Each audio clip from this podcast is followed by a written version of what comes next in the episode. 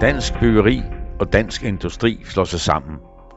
Sammenlægningen af dansk byggeri og dansk industri, også kaldet DI, manifesterer DI sig som den mest magtfulde arbejdsgiverorganisation på det private arbejdsmarked.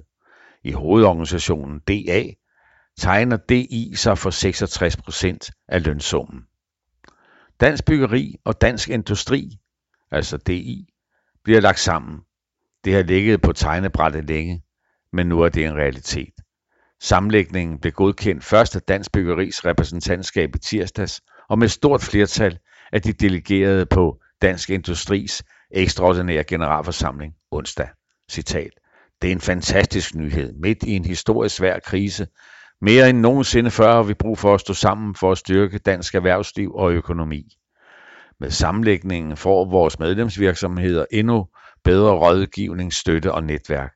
Det vil komme hele Danmark til gode, siger DI's formand Lars Peter Søby. I mange år har dansk industri spillet første violin ved overenskomstforhandlingerne på det private arbejdsmarked og har haft en afgørende stemme i Dansk Arbejdsgiverforening, DA, når resultatet af forhandlingerne skal gøres op.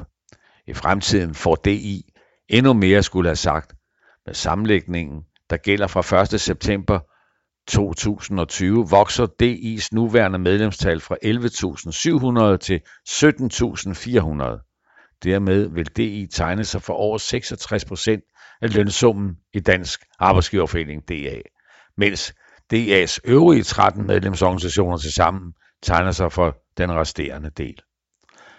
Med arbejdsgiverorganisationens egne ord bliver DI Danmarks ubetingede største og bredest favnende erhvervs- og arbejdsgiverorganisation ud af DA's 14 medlemsorganisationer. Dansk Byggeri etableres som et branchefællesskab for bygge- og anlægsvirksomhederne, og Dansk Byggeris formand, Claus Bering, ser frem til at stå på den exceptionelt stærke fælles platform, byggebranchen har med det nye DI. Citat der ligger en kæmpe styrke i, at vi kan samle os på tværs af brancher, virksomhedsstørrelse og geografi for at kunne varetage virksomhedernes interesse, både i vores service og rådgivning og i det politiske arbejde for at skabe de bedst mulige rammer for at drive virksomhed, siger Claus Bering.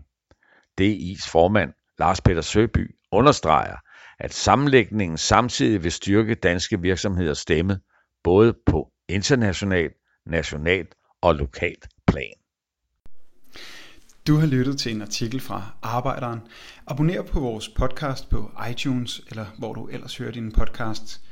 Du kan også klikke ind på arbejderen.dk for meget mere journalistisk indhold.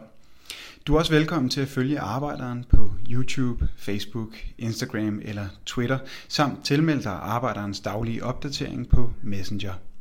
Vil du i kontakt med redaktionen, kan det ske ved at sende en mail til redaktion arbejderen.dk.